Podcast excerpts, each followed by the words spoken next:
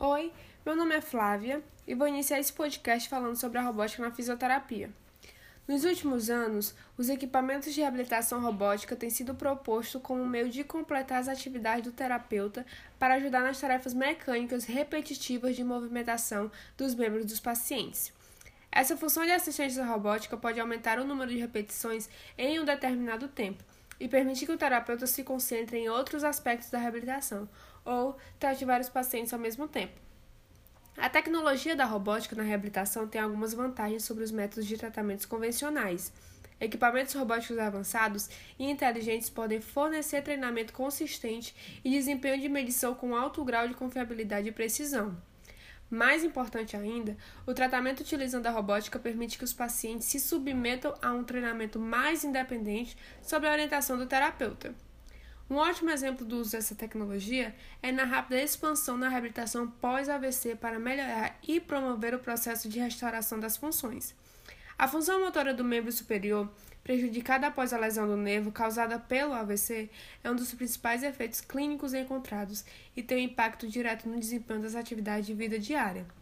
A fisioterapia tem um papel fundamental na recuperação deste paciente, pois tem a função de preservar, manter e desenvolver ou restaurar a integridade das estruturas, sistemas ou função acometidos pelo AVC, fazendo com que haja uma reintegração do indivíduo para a sociedade. Olá, gente! Eu me chamo Daisy e eu vim dar continuidade ao nosso podcast sobre robótica na fisioterapia. Atualmente, os robôs têm mostrado seu desempenho na reabilitação em pessoas que perderam os movimentos dos membros devido a lesões cerebrais.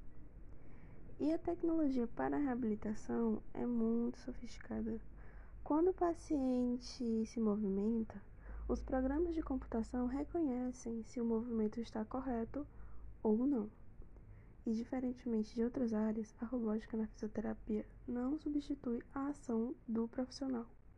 Os robôs utilizados nessa área são o complemento. Os dispositivos utilizados nessa forma de reabilitação são as pranchas ortostáticas e os exoesqueletos, que são dispositivos de eletroestimulação. Os dispositivos robóticos já estão sendo introduzidos em programas de reabilitação com resultados favoráveis, se tornando um colaborador para os profissionais no que diz a respeito à reabilitação. Quando comparado com a terapia convencional e outras técnicas bem estabelecidas da fisioterapia,